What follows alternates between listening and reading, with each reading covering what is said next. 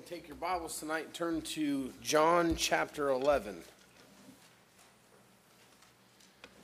John chapter 11.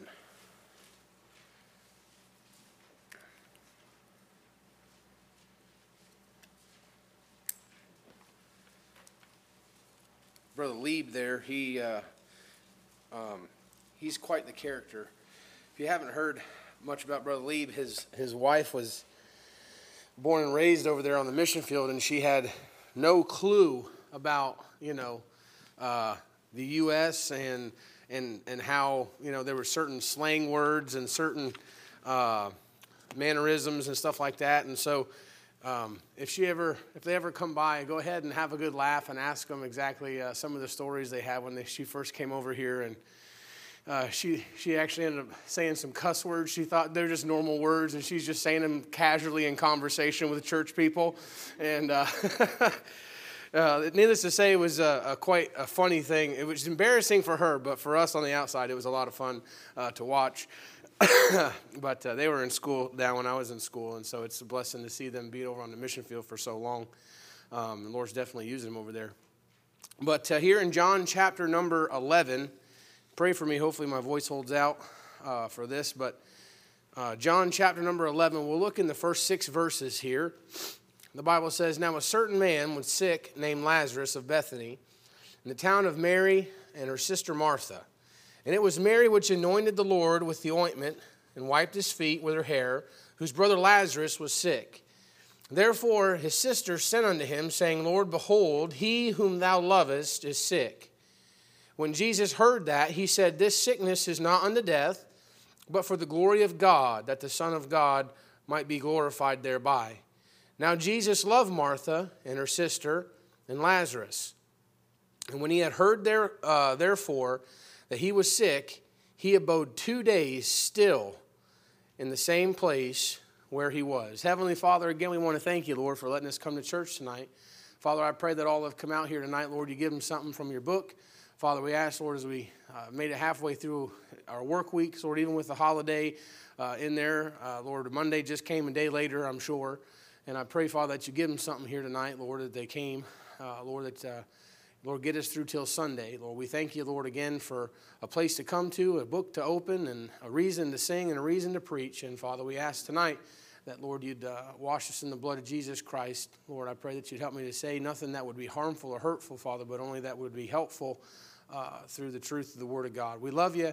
We ask you to bless this time now. In Jesus' name, amen. You may be seated. An interesting, an interesting way that the Lord deals with the situation here in Matthew chapter number 11.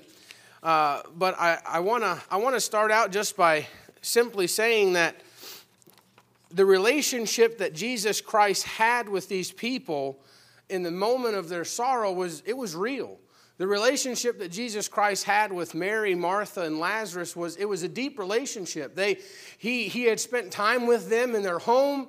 Uh, obviously this is uh, alluding to the fact that uh, mary had uh, had had washed his feet with her tears and dried them with with her hair. She had sacrificed and humbled herself at the feet of the lord jesus christ. And and the bible clearly states that jesus loved these people and he loved them and, and he hears this news that lazarus is sick and i mean he had a past with these people I mean, you think about it, he had a, a, string of memories. You know, that's, that's what kind of, that's what forms those bonds with folks, right? It's the, it's the chain of memories that you look past in the, in, in the annals of time and you say, man, we went through that together we experienced that together we saw that together and we had this, you know, and, and it's those memories that make those bonds tight. And he had those with these people. And, uh, and it was a personal relationship that he had um, with, with them. And not only that, but I want you to take note of his reaction in verse 4. In verse 4, he says, When Jesus heard, he said, This sickness is not unto death, but for the glory of God, that the Son of God might be glorified thereby. When I, when I look at the way he responds to the news, I can't help but think of how different we respond when we hear similar news. Does that make sense? if you have somebody that you really care about and you have somebody, you know, that you have memories with and, and it's somebody that you truly love and, and maybe it's a family member or a close friend or, or something like that, you hear news like that and we don't typically respond that way right? We have our own set of emotions that we go through, and, and, and sometimes, you know, our reactions can vary. But I tell you, Jesus Christ, his, his reaction was more spiritual than it was emotional. Is that fair to say? It was more spiritual than it was emotional. Now, I'm not one of these guys that thinks that you should be void of emotion. I'm not void of emotion. Ask my wife. I'm, I'm, I'm probably uh, more of a crier than I'd like to uh, lead on. Ask anybody that's known me for any length of time. I don't have a hard time with that. And uh, but I, I, don't, I don't, I'm not one of these guys that think you know, in order to the measure of a man is whether or not he cries. You know, uh, if, if he doesn't cry. I preached at a church one time down in Indianapolis, and I remember I, I wouldn't, I couldn't recall the sermon I preached, but I remember one of the points in my sermon uh, was being faithful to God with your tears. I, again, I don't know how that applies to whatever it is I was preaching about. Probably a horrible point. It was a long time ago. But anyways, I was at this church, and I remember they, uh, I got done preaching, and the pastor of the church got up, and he said, he said, that was all right. This was like an old hillbilly preacher, man. I mean, I got up and the introduction that I got was second to none. I mean, I had, I had met this, I met this guy. He asked me to come down and preach, and uh, he's like, I don't really know him that well. He could be a faggot. I don't know. Let him preach. and I was just like, well, all right. You know, how in the world did I get here? You know? And I get up there and I preach this sermon and I get down to this last thing, and, and this guy gets up. He says, That was all right, except for that last point with that tear stuff. I don't get all that. And I thought to myself, You're the pastor?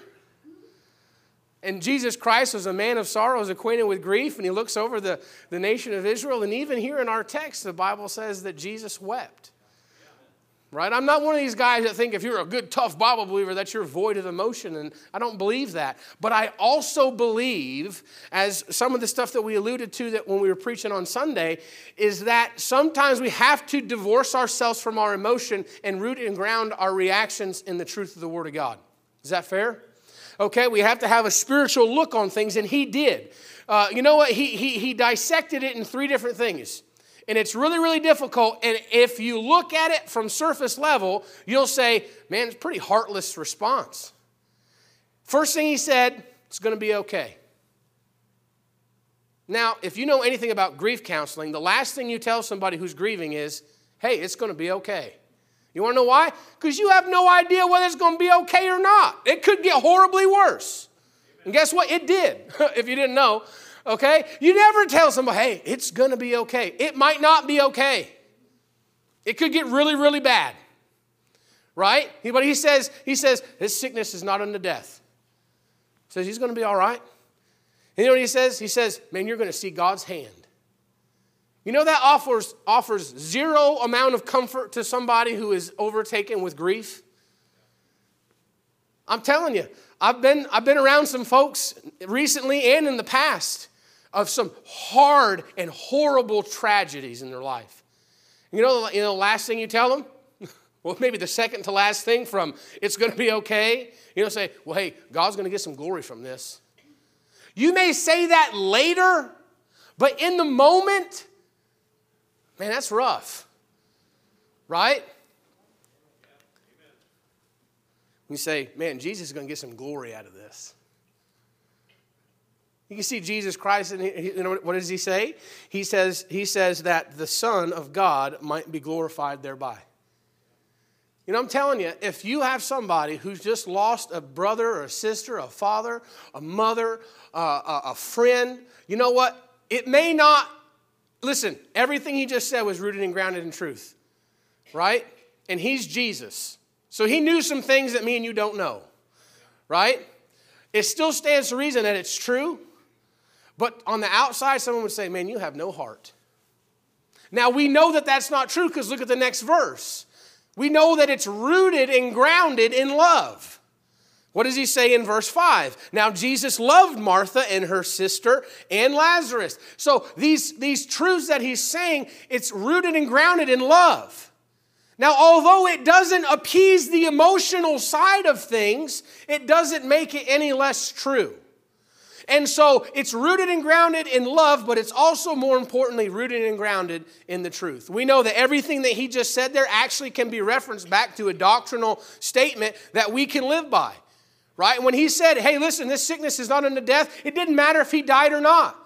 Right? You're born again. You're going to live forever, absent from the body, present with the Lord. The day that I die, I'll never be more alive than the day that I die. You understand that? There will never be a time in eternity that I will cease to exist. Do you understand? That's a true doctrinal statement. There was nothing wrong with what he said, it was rooted and grounded in the truth. Uh, he said here that he's going to see uh, God's hand, uh, wants to, uh, God to be glorified. But for the glory of God, for the glory of God, absolutely that uh, all things work together for good to them that love God and are the called according to his purpose. That's still in the Bible. It's a hard verse, but it's still in the Bible, and it's absolutely true and then that Jesus Christ would be glorified. You know what? Jesus Christ will not waste one thing in your life. Jesus Christ is working those things out. He doeth all things well. He never makes one mistake. Not one time. He's never made one mistake. Okay? And so his response is disciplined. And, and listen, I, am not saying that uh, this is the exact tactic that you should take when somebody is grieving, but I'm telling you, in the back of your mind, as you process grief, that's maybe, the re- that's maybe some of the steps you should take when you process grief. Is root and ground that emotion. It's not wrong to have the emotion, but make sure it's measured by the truth. Because guess what? Everything he said was true. All this was said before they knew that Lazarus was dead. That's faith, man. You could say, uh, you know, a lot of things about how Jesus responded to it, but you know what? One thing that we see for sure in verse number six, it says, "When he heard, therefore, that the sick, uh, that he was sick, he abode two days still in the same place." His response was delayed. He was in no hurry. You know, I don't know about you, but I've I've had some pretty bad phone calls at three o'clock in the morning. I've had some pretty bad news come my way in my life. And you know what? I, it's, it's a knee jerk reaction. The moment you hear that, it's like, get in the car, we're going, right? It's like, honey, get in the car. We have to go address this issue. We have to be present with those that are hurting. There's a family that's in trouble. There's a friend that's in trouble. Listen, someone in, in your family has gone, passed away. It's time to go. right? And it's like there's a sense of urgency to get to where the problem is. And you know what Jesus said? I'm just going to hang back for a couple days. There was no sense of urgency. He delayed. And you want to know something? That's a hard truth for us to grasp. Because you want to know something? Sometimes in our life, this is the gist of the message tonight, is that sometimes God just delays his coming. God just delays his answer. God delays his intervention. And so the question I have for you tonight is what do you do when God's on delay? What do you do when God says, I'm just going to hang back for a couple days in the midst of your problem? What are you, what are you going to do when God says, you know what? I know you're praying earnestly and you're trying to really get a hold of me, but I'm just going to lay back over here for a while and watch from a distance. Man, that's hard. That's real hard. You think about Jairus' daughter? You think about that? You know, this isn't uncommon for the Lord. This is how the Lord works sometimes. Jairus comes to the Lord and he says, Hey, listen, my daughter, she's sick unto death. Will you come and heal my daughter? Will you come see her? And he says, Absolutely, let's go. And they get to going, and you know what happens? That, that group of people throngs him, and they start all getting around him for the press, and it's shoulder to shoulder. And all of a sudden, that woman makes her way through the crowd, and she just kind of falls on her face and touches the hem of his garment, and everything stops. And I can see Jairus just kind of like, come on, it's just over here, Lord. Just, just over here, just over here. And, and he looks back and he's way back there and he goes, wait, where did, where did he go? My problem's over here. You know, my daughter, she's dying over here. You, you, were, you were just on your way with me, but now you're back over here dealing with a totally different issue that has nothing to do with me. Sometimes God delays. You know what we find out? That as God delays, here's Jairus, and he's standing there and he's twiddling his thumbs and he's trying to be patient. He doesn't want to rush the Lord, you know, but he's, he's kind of feeling a little bit antsy. And then all of a sudden, his servant comes up and he says, Hey, just want to let you know, we just got word your daughter's gone. And as Jesus Christ delayed, the problem got worse. It got worse. As Jesus failed to intervene, the problem got worse. Sometimes that's the way it is, isn't it? I remember a few years ago, several years ago, it's probably about 3 o'clock in the morning. Me and my wife are sleeping, and all of a sudden her phone rings. And of course, you know that at 3 o'clock in the morning when the phone rings, there's usually nothing good on the other end of that phone. Amen. And it was her mom on the other end of that phone. And she said, Hey, your dad's not doing too hot, and, and, and, and he's, having a, he's having a spell, he's having an issue, and, we're probably going to take him to the hospital, but I'll call you back and keep you updated, you know. And, and she could tell that there was a sense of urgency in her mom's voice, and I, and I remember just having that real sick feeling in the pit of my stomach. Kind of like when my dad passed away when I was 13. Had that feeling. And so we started to pray. And we prayed and we prayed and we prayed, and then the phone rang again. She says, Listen, he's gotten worse. He's, he's having a seizure right now. He's having a seizure, and the, and, the, and the EMTs are on their way. He's having a seizure. I'll call you back. And we hung up the phone. And we kept praying. And we kept praying. And then the phone rang. She says he was having a seizure, and they came in, and he aspirated, and he's turned purple, and I think he's gone. And it's like the more we prayed, the worse it got. Right? Sometimes, isn't that how it feels? You're praying and you're praying and you're seeking God and you're seeking God and you're doing everything that you can know to do. Jairus had gone there, he had got his attention, he was following him, and guess what? It didn't get any better, much rather, it grew worse. Jesus Christ just delayed. You know, sometimes problems are like an avalanche. That point of weakness goes and that thing cracks and that and that snow or that land or mud or whatever starts to move and it gains momentum and it just takes out whatever's in its path. And sometimes you just wait it out and you wait it out and you wait it out. And then the moment you think that, oh, has everything else fallen? Can I focus on rebuilding now? Or there's a tremor and some more starts to come. And sometimes troubles, they come in waves.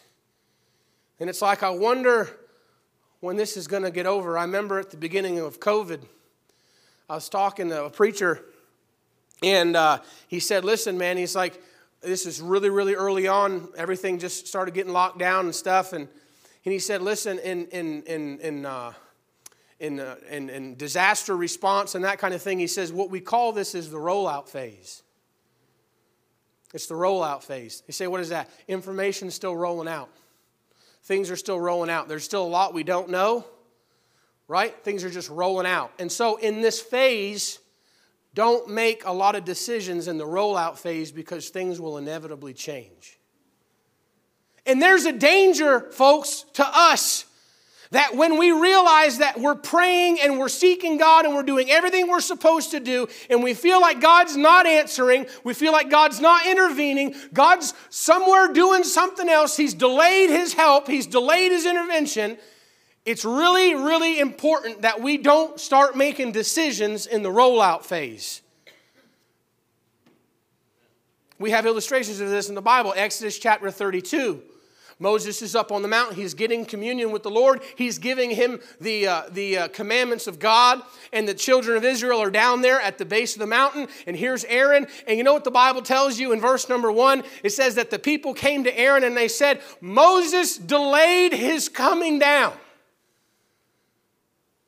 He's delayed. And so you know what they do? They seek an alternative. They seek an alternative.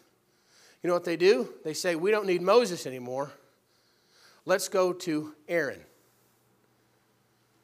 Ladies and gentlemen, they sought an alternative authority.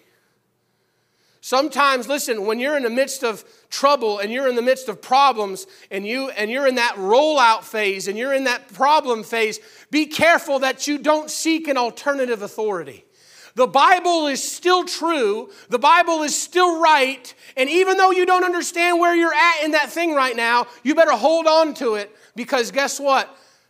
If you seek something different, you're going to find yourself in a mess of trouble. It's not the time to jump ship is in the middle of the storm. Amen. Listen, I know Christians, and you have, and you could probably see a graveyard of Christians spiritually that have said, Well, I know this, but then this happened, and guess what? I'm done with God. You know how many, you know how many people I know are sitting in contemporary churches today because they, they went to a Bible believing church and something happened and they got their foot out of joint, their nose out of joint, and they said, Oh, well, you're just too staunch in your stance to the Bible. And so guess what? We're just going to go somewhere which is a little easier. You know what they did? They sought an alternative authority. When? In the midst of the rollout phase of their trouble. You know what they ended up doing? Leveled them. It leveled them. They said, Hey, Aaron, you, you, you be our, our leader now. Because after all, see, Moses, he was getting the, the, the, the stuff that was etched with the finger of God. You know what Aaron was? Aaron was malleable. Aaron was uh, an authority that could, that could basically be whatever they wanted him to be. Doesn't that sound a little bit like your new Bibles? Yeah, yes. We don't make decisions in a rollout phase. We stay true to the Word of God. They sought uh, an alternative authority. You know what else they did? They sought alternative answers. You know what they said back in, and, and I'm not going to make you turn there. I'm just going to try to go off memory if I can. And trust me, that's not a great thing to go off of. But in Exodus, he says that we seek gods to go before us. You know what they sought? They sought alternative answers. You know what they wanted? They wanted some God to tell them what the future held. Tell us what's going on. That's all we want. We want our authority that does what we want it to do. and we want a God to tell us what's coming down the road. And if you make a decision when God is in delay, it seems like God's in delay, you'll start looking for answers in science. And you'll start looking for answers on a podcast. Or you'll start looking for answers in the news media. And you'll start looking for answers on, God help you, social media. Can you tell me what's happening? Can you tell me what's going on? Can you tell me the future? Some people look for it in all kinds of different ways. Listen, there's only one thing that's going to tell you what's going to happen. Amen? Amen? And you don't need to look for answers anywhere else. They sought for uh, alternative authority, they sought for alternative um, uh, answer. And you know what they, else they did? They sought for alternative alliances. The next thing he said, Aaron says, Okay, you want all that? Fine. Take off your earrings of gold. You know what the earring is in type of in the Bible? You, you, uh, you see that thing, a, uh, they said that the servant, when he could, uh, he was at his end of his, his time, he could decide to stick around and serve his master because he's given him a family, he'd given him children, he was good to him. And you know what? He loved his master. And if he loved his master, he could choose to stay and they'd put his ear on the, on the doorpost and they'd throw an awl and they'd stick an awl through his ear. And the Bible says he'd serve him forevermore. And you know what they're doing here? They take their earrings off, which is a type of alliance and, and it's a type of servitude to the Lord Jesus Christ, and they give it to somebody else. I'm not with him anymore. He didn't take care of me well enough. He wasn't there when I needed him. And so they give it to somebody else. And they give it to some function, and they give it to some job, or they give it to some significant other. They give it to some other church, they get, whatever it is. And they say, My alliance is to you now. You never make decisions in a rollout phase. If you think God's delaying and you don't, and you don't see the answer, you don't see the light at the tunnel, don't do anything. Sit still. Just be calm. Because there's another place. There was a servant that was given rule over his master's house. You know? and he said, Hey, listen, if you just take care of my house, I'll give you meat in due time. Doesn't that sound a little bit like us? If we, if we faint not, we shall reap in due time. If we, if we faint not. And he says, I'll make you, I'll make you master over my house when I come. But he says, If my servant say in his heart, My Lord delayeth his coming. And you know what he says he does? He says he starts to beat the men servants and the maidens. He becomes, he just starts to condemn and to criticize all his fellow laborers.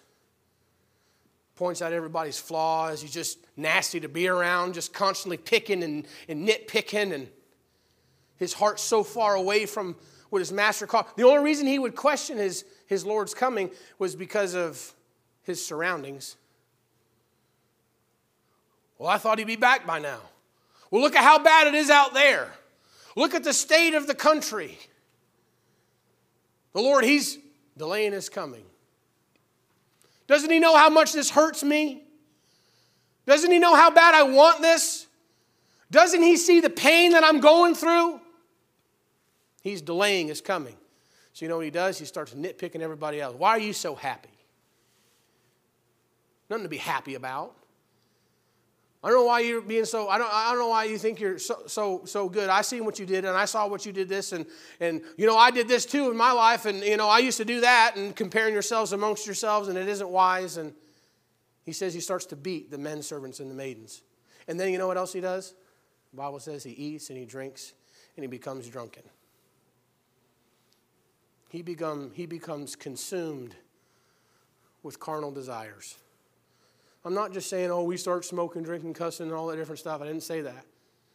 Now his whole life is consumed with what he can gain in this world. See, instead of caring about God and caring about church, you know what he is now? He's just more focused on his career. How much money can I make? Don't worry, honey. I'm going to make sure that we got season tickets. I'm going to make sure that we got the nicest house, the nicest car. I'm going to make sure that everything in this world is ours. And whether God fits in there or not, whatever. Why? The Lord delayed his coming. He didn't give me what I thought. I didn't get the promotion when I thought I should have got the promotion. I didn't get the I didn't get the accolades when I should have got the accolades. Pastor didn't treat me right. God didn't treat me right. Didn't answer me. And so you know what? I'll just focus on the things of this world and I'll become carnal as the day is long. It's really really important that we don't make hard decisions when we feel like God's delayed his coming. Because it, wouldn't it be just nice if we gave God the benefit of the doubt? That maybe God is doing something that we just don't know yet? Is it possible that maybe God is in control the whole time? Because what I'm going to try to show you, I just got four quick points here and we'll be done. That God is doing some things as He's delaying you know the first thing he does? Suppose God's delaying so that he can give you something better. Amen? You know, look in verse, uh, look in verse number 22. Start in verse 21. Then said Martha unto Jesus, Lord, if thou hadst been here, my brother had not died. She says, Hey, listen, I already know something. I know if you'd have been here, he wouldn't have died. You know what she's saying? I already know how, in my mind, it should have gone. I know how it should have happened. And then look in verse 22. But I know that even now, whatsoever thou wilt ask of God, God will give it thee.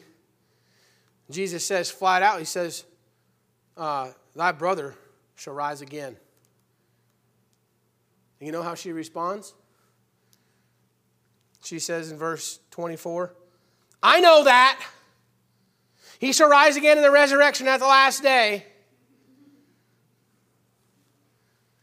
She totally just breezed over what he said because she, in her mind, already thought she was limited to the possibility of what could happen. She had already, in her mind, already figured out what God could do. And she had settled for it.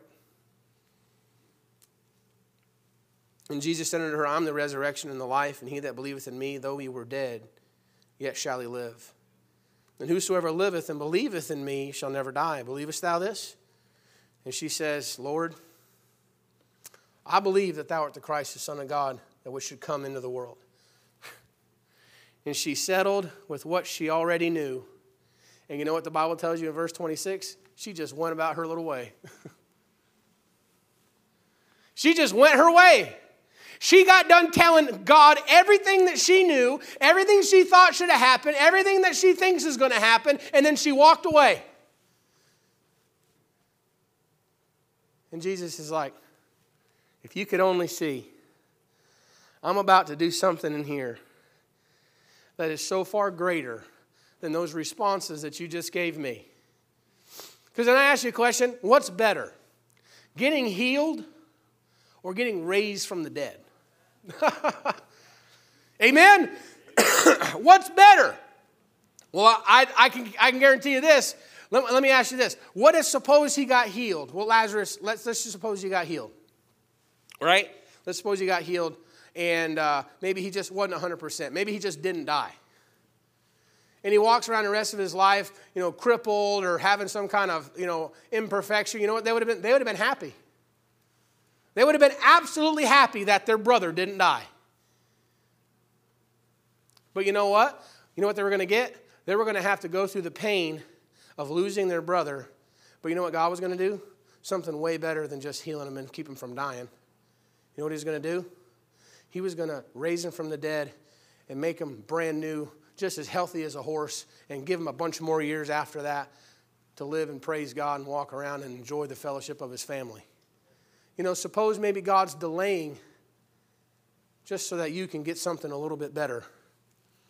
Amen? Amen?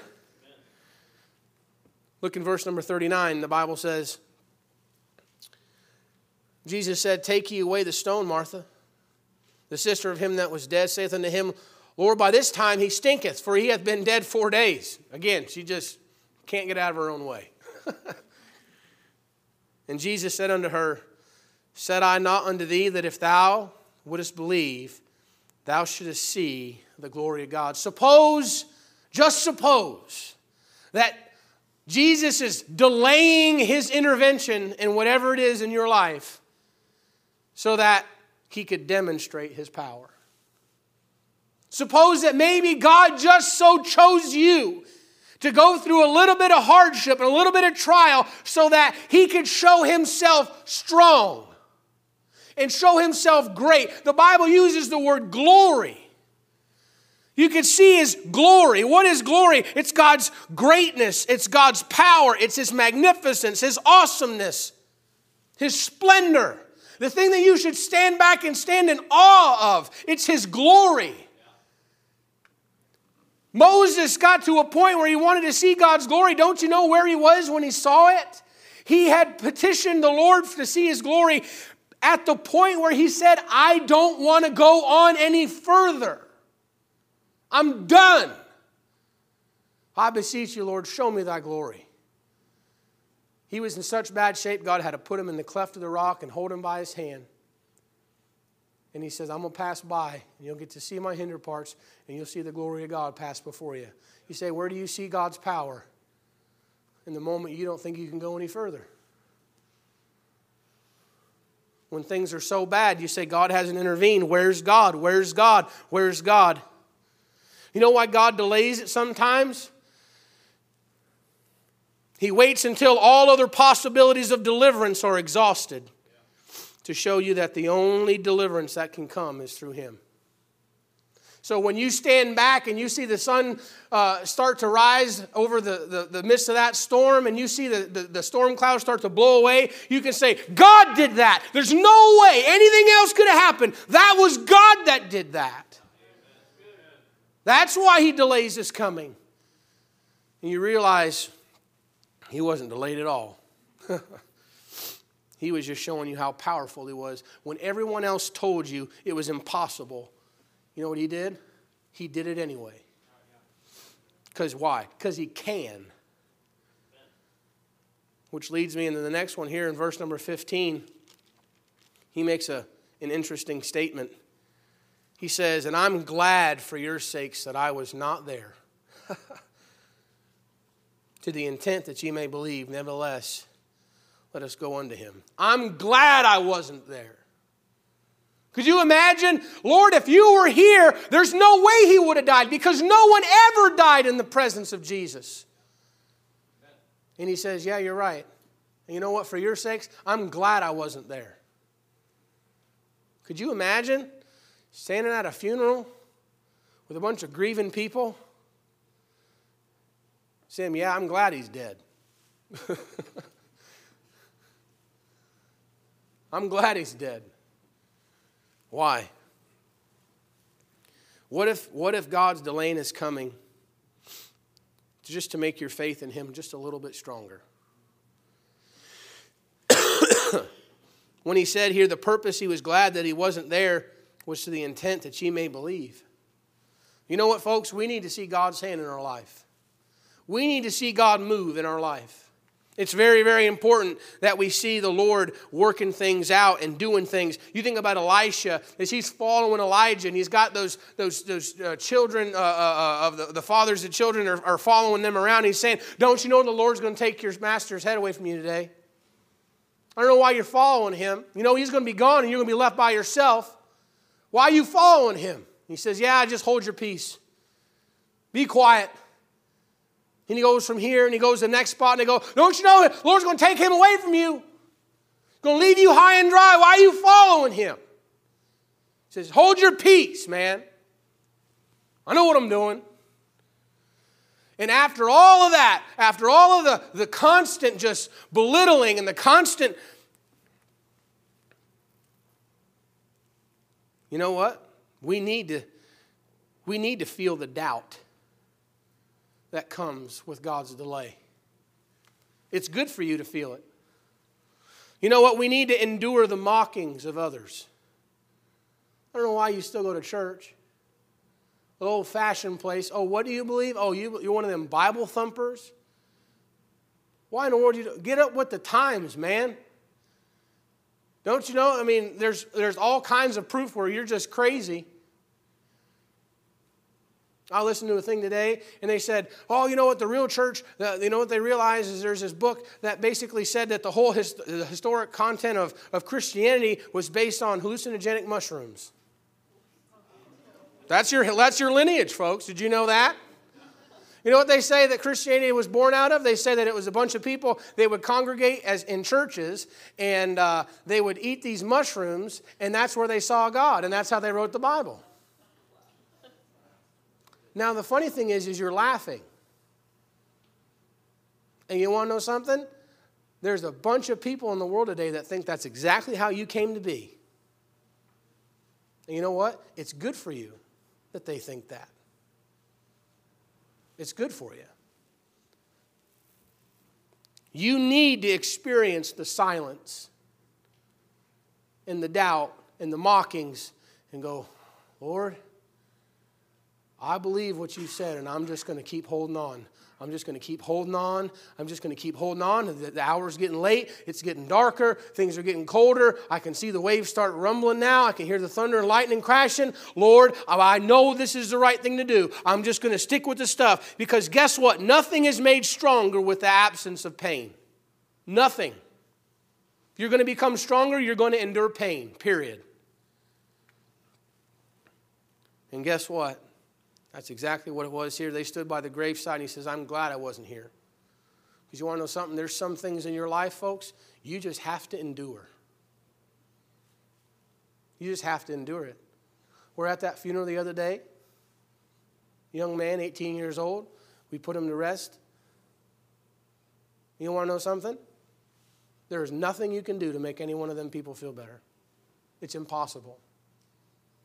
There's nothing you can say. There's no amount of, there's no amount of nothing, that, there's no experience. There's no, oh, you've been in the ministry for 100 years. It doesn't matter. You can't say nothing and take the pain away. You know what they have to do? They just have to endure it. That's all they can do. And there's some things, and guess what? And, and you sitting back here, you, you're, you're, you, you feel the, the kind of pain because you wish you could do something, but you can't. And so you have to endure the pain of realizing there's nothing you can do to help them either. All you can do is pray. You know what that does? It increases your faith. It exercises you, it causes pain, and the Lord says, I like that. And you know what happens? The Lord comes in and He delivers, and He comes in, and then you see God's hand and you say, I knew it. I knew He could. I knew He would. They said I was crazy, but man, they're crazy. And then you find you come up to the next precipice of problems and you look back and you say, He did it before, He's going to do it again. And your faith begins to get increased. And finally, look in verse number 32. Mary, she comes to Jesus.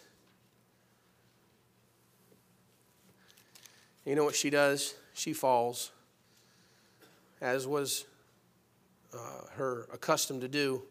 She fell down at his feet. You know, these things happen to show us that we're not as much in control of our lives as we'd like to think we are. Somebody I truly care about is going through a very, very hard time here recently. And I was sitting there next to them, and they're crying tears, and they looked at me and they said, I just feel like I've lost control of my life with this news that I've got. And I said, Well, you would be right if about four or five days ago, if you really had control of your life to begin with. But the truth of the matter is, is you have the same amount of control today as you did five days ago. Right? Listen, folks, sometimes we have it so good that we think that we have some kind of ability, that we have some kind of power to direct and to control the outcome of our lives. David, the man after God's own heart, greatest king Israel ever had, said, There's just but one step between me and death. Just one step.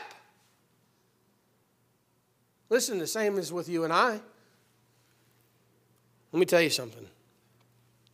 You're one phone call away from your life changing. You're one accident away from your life never being the same again. Okay?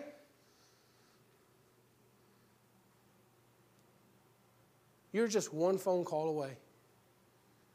You're one bad decision away from being bankrupt. You know what's really important for us to realize? The Bible tells you you can't add one cubit, cubit to your stature. You can't make sure your heart beats in your chest. You don't control the fact that you have air and oxygen in your lungs. You have no control over the fact that you have faculties in your brain tonight and you can still think and reason. You have no control over your life tonight.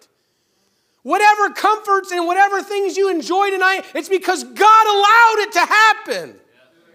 And whatever problems you have and pains and heartaches you have tonight, guess what? It's because God allowed it to happen. You have no control.